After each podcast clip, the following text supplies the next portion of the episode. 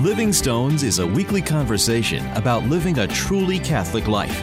Deacon Harold Burke Sivers and Ken Hallenius help you deepen your relationship with Christ and His Church, discussing practical ways to grow in faith, participate more fully in the liturgy, and practice charity towards all. Hello, this is Deacon Harold Burke Sivers, and joining with me in the virtual studio is my co host, uh, my good friend, the man who's changing his middle name to Bacon. Uh, the one and only Ken Hallenius. Ken, how you doing? I am very well. Would you believe it that I actually purchased bacon in uh, five pound bags at the local uh, local bacon emporium? Real oh, bacon emporium. Wow, wow. Well, I mean they sell other things, but I think of them really as a bacon emporium uh, because that just sounds like such a fancy word for a place that sells delicious, delicious bacon. That's awesome, man. That's awesome. How are you, Deacon? Uh, I'm doing well. Uh, it's back into my uh, travel schedule, traipsing around uh, the United States here, preparing uh, at the end of the month to head to uh, Israel on pilgrimage. Oh my gosh, that's yeah. right. What are so you've been to Israel before? I know. Uh, what were some of the highlights of traveling to the Holy Land for you? Well, for me, I think two things. One, being in the places where the gospel, you know, in the gospels that they're, the place that they talk about in there, and, and being at the place where, you know, Jesus was baptized by John the Baptist, or being in a place where Christ was born in Bethlehem, or sitting, uh, you know, listening to the gospel being read when during the John six discourse, you know, in Capernaum, and yeah, and you're there, you know, and just being in those places and where the gospel comes alive. And then the other part for me is the Psalms, you know, uh, the Psalms that you pray pray every day came alive in a way that just because uh, it gives you a visual now. You know, so you have like these yeah. places in your mind that you pray in the Psalms, but now you're you're actually there, and the land gave me a deeper connection to the to the Word of God into my own spirituality. So it just kind of really kind of gave a complete picture, you know, of, of the uh, uh, experience of, of Christ and, and our faith in a, in a very powerful way. That is something that I really look forward to. I, I think there's going to be an opportunity soon for me to get to travel to the Holy Land myself. And I, I'm looking forward to, like you say, being able to pin these stories to physical places.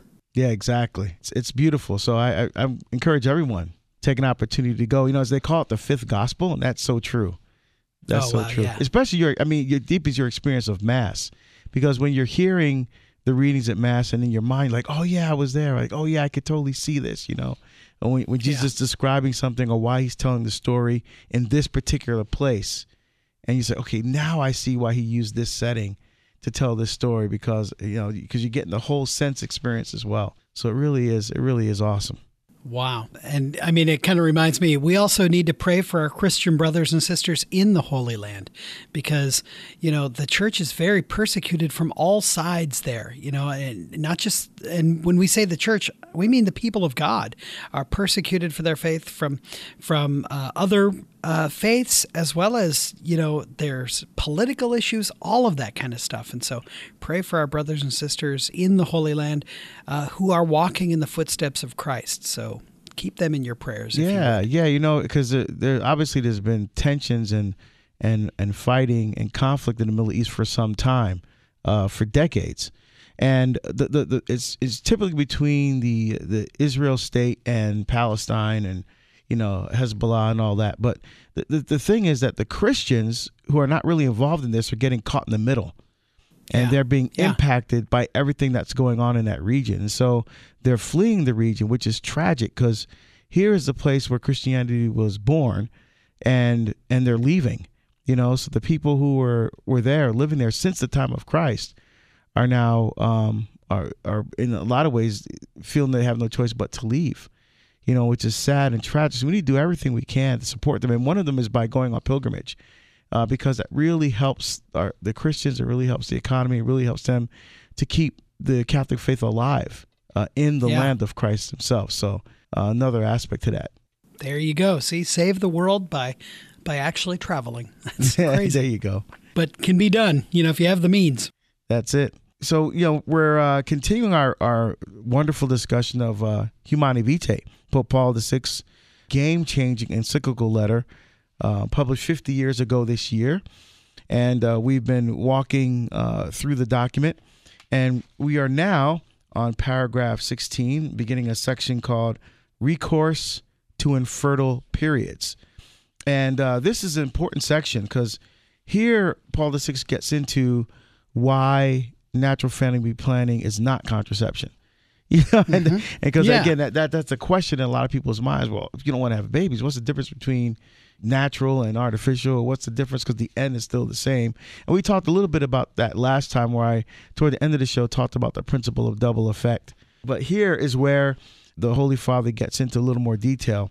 In uh, the second paragraph, there he says, uh, "Therefore, we, there are well-grounded reasons for spacing births." Arising from the physical or psychological condition of the husband or wife.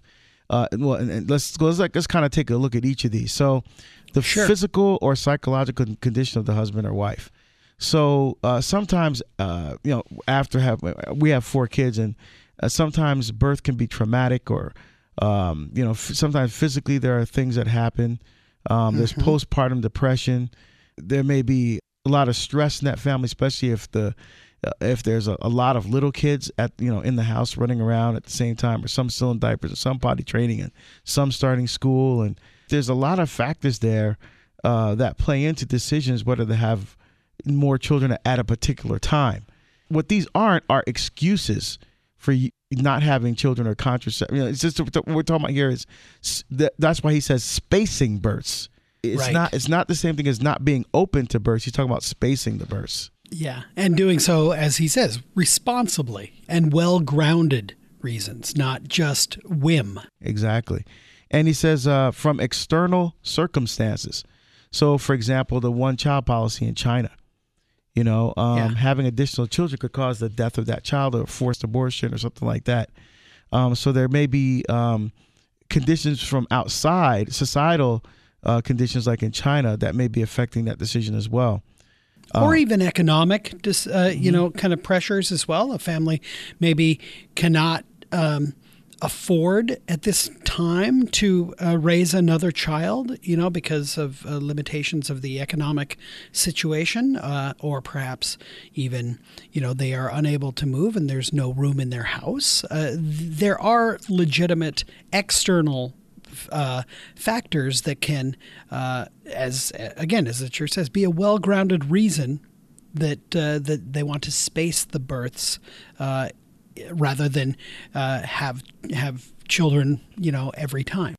so economic factors could be something like they want to uh, mom wants to stay home you know and uh, they said well we, we we we both have to work well discussion might be well if that second income from say mom going back to work that's enough money to pay for childcare because who's going to take care of the kids while she's working so you got Right. so basically you're paying to put the kids in childcare so what's what's the point you know so i mean but these are discussions that a husband and wife need to have together you know, um, can we still stay at home and manage uh, things at home and, and maybe homeschool the kids and stuff like that on one income?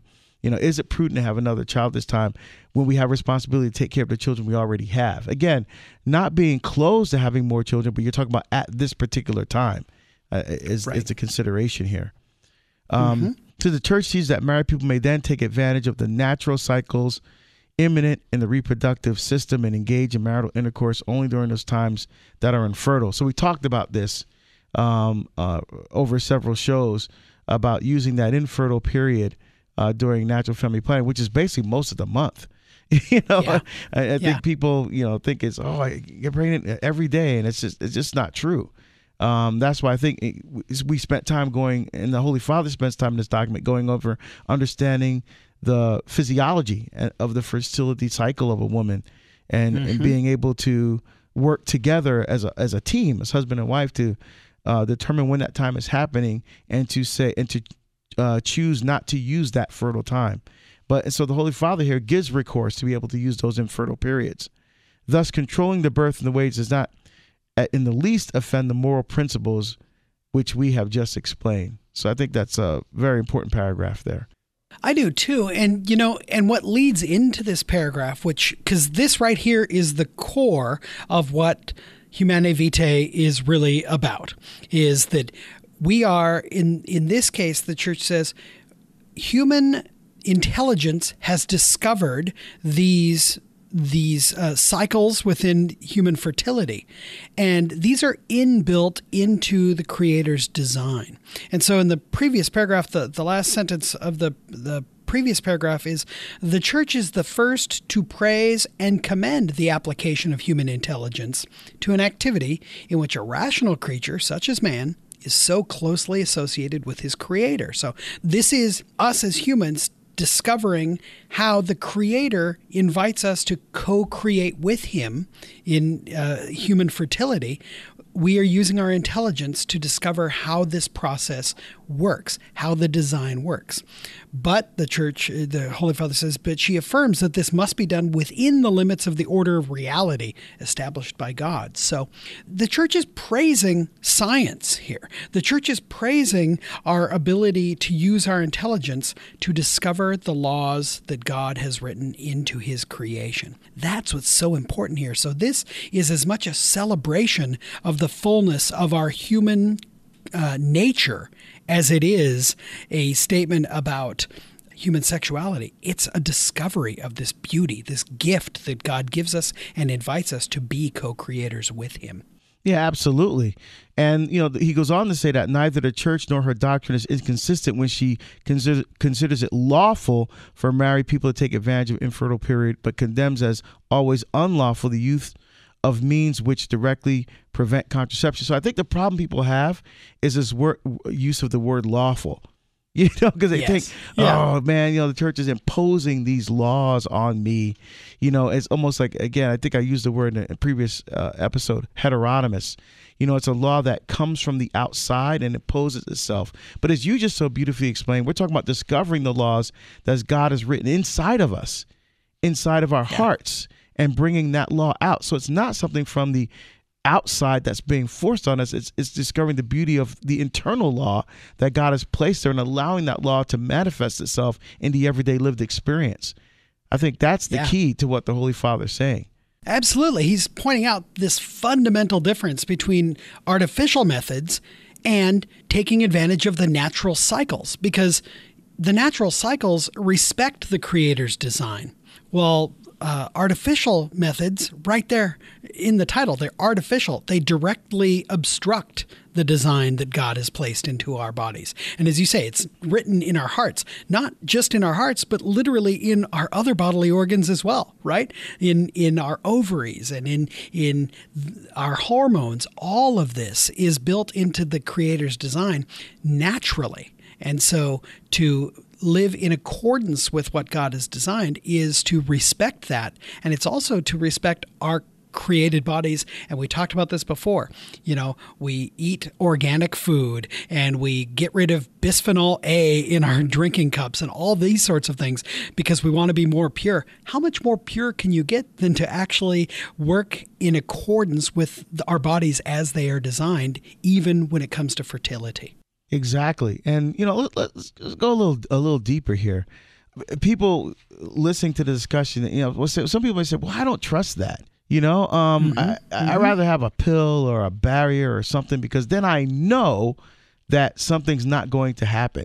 You know, I mean sure. that that could be a rationale for some people. So, but let's think a little deeper. So, what do you? So, what is that act saying?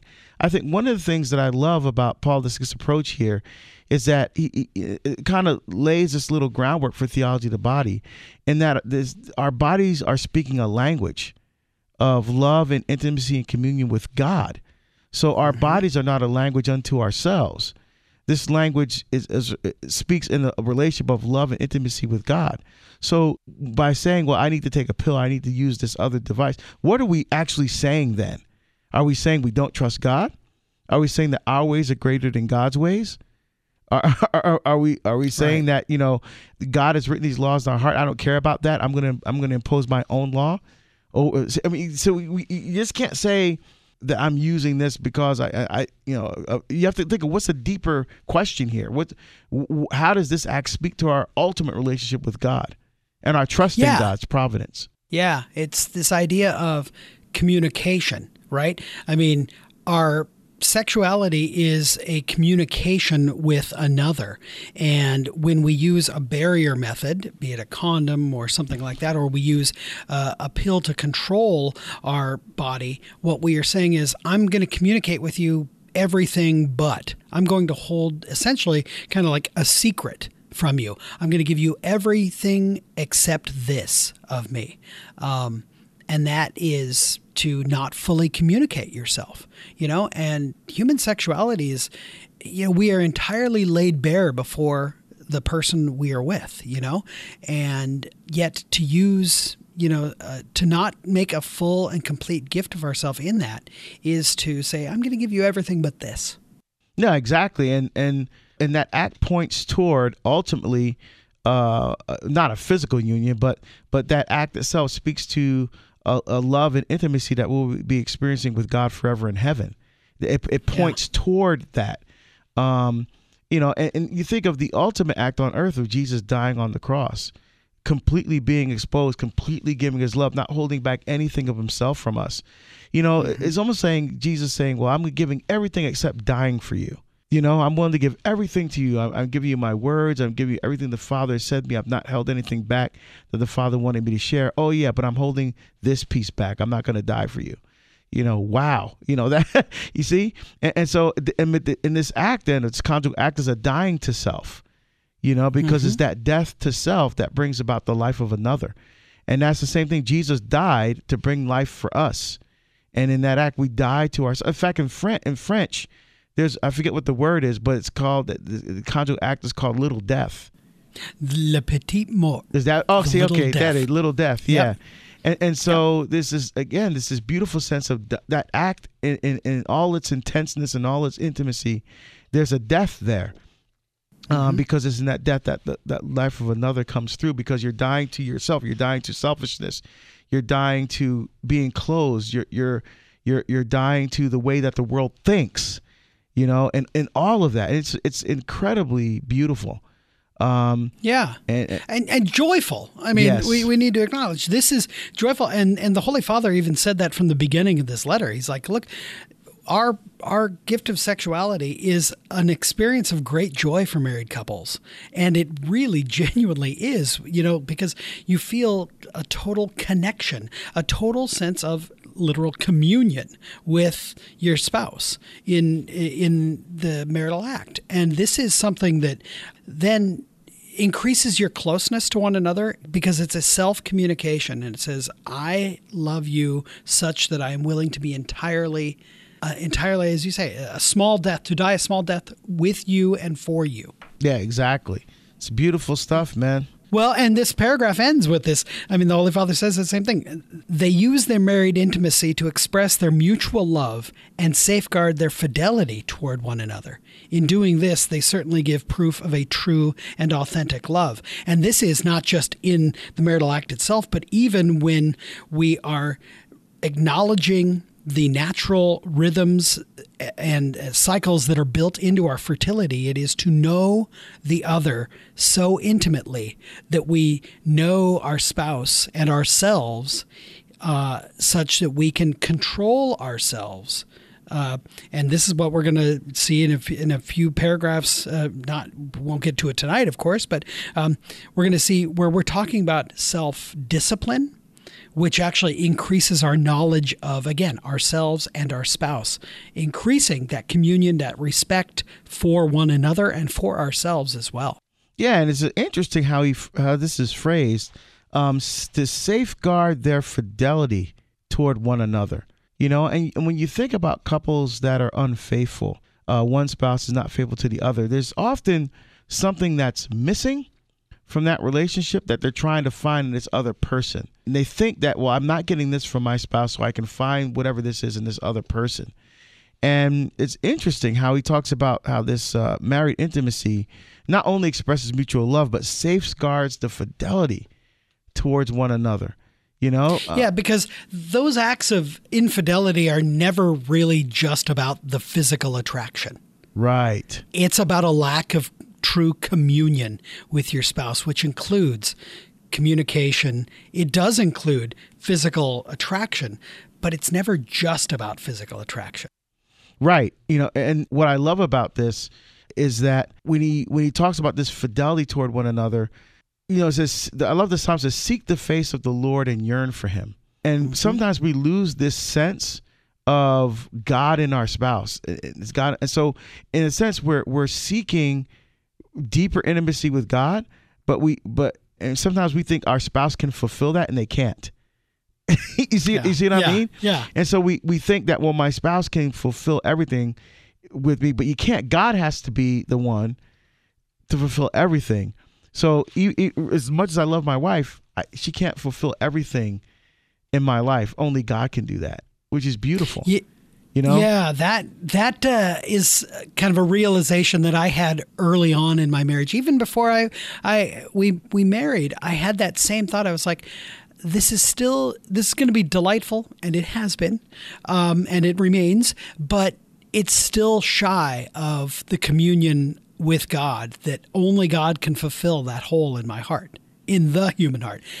Just a few weeks ago, we had the feast of Saint Augustine you know, and St. Augustine, of course, is very famous for having say, said, you know, you have made our, made us for you, O Lord, and our hearts are restless until they rest in you. And that's, that's so true. Yeah, that's beautiful. Absolutely beautiful.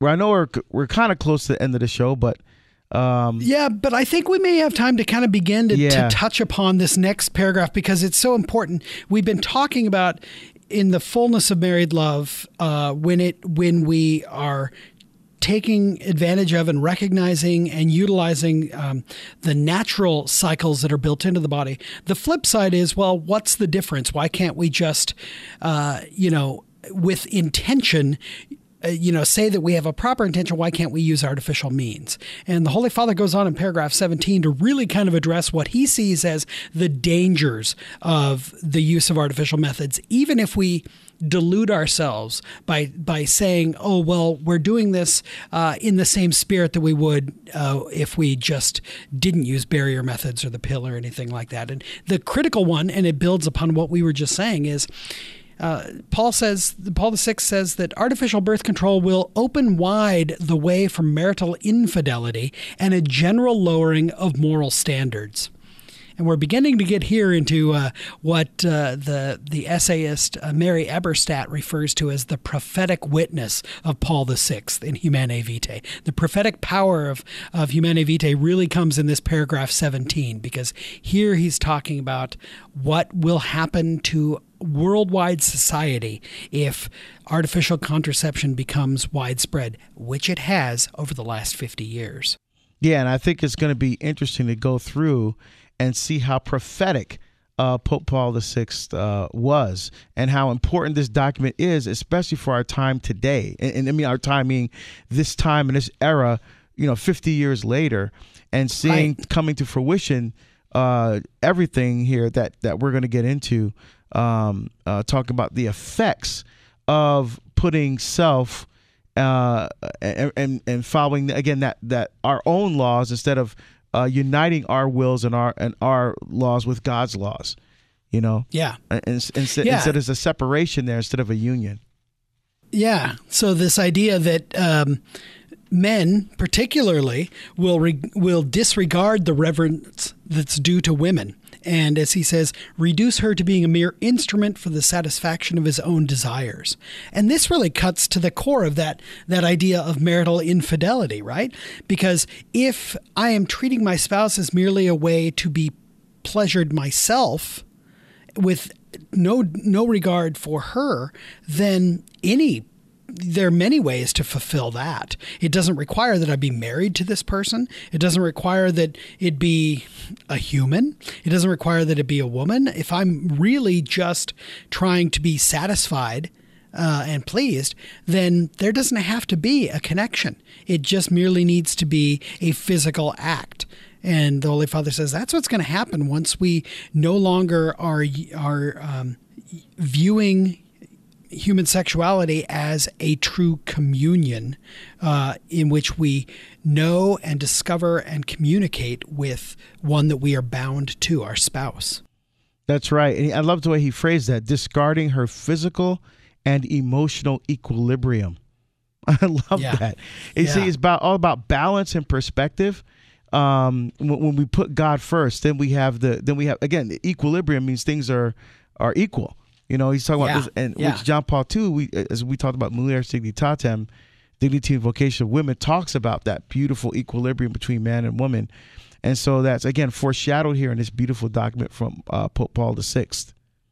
Yeah, it's uh, it's uh, this man uh, who, of course, you know, this weekend is going to be canonized a saint uh, uh, at Mass on October fourth. He's uh, or not October fourth, but but actually, I guess it's in a week, isn't it? Um, Blessed Paul VI will will soon be Saint Paul VI, so we can we can call upon his prayers and and help us, you know, really call upon him to invoke the Lord to bless the church and to bless particularly married couples, married couples that are, um, you know, that want to be faithful to this uh, guidance that he gives here in, in Humanae Vitae, but also married couples who maybe have fallen and who, uh, or maybe are seeking to um, stop using artificial contraception, couples that are seeking to actually become pregnant call upon the saints. And we're going to talk in the next few weeks, uh, since we've come to the end of our time tonight, we'll talk about these um, kind of supports that the church has for couples. Um, but we really, uh, we really have to end here tonight because uh, because we've run out of time, Deacon, as we usually do. Well, how can people stay in touch with us, Ken, and, and be able to listen to uh, our shows? Well, they can go to materdeiradio.com uh, to download all the previous episodes. Uh, we're under the uh, programming tab there, uh, under Living Stones. You can also go to livingstonesmedia.org, where we uh, have some links to both this document and to uh, that essay by Mary Eberstadt from First Things on the prophetic power of Humanae Vitae. So we have some resources there as well. If you're on Twitter, you can go to at Catholic Stones, and we're also on Facebook. Just type in Living Stones, and you'll find us. Deacon, until we gather next week, might we have a blessing? Sure. May Almighty God bless you, the Father, and the Son, and the Holy Spirit. Amen. Amen. We'll see you next week here on Living Stones.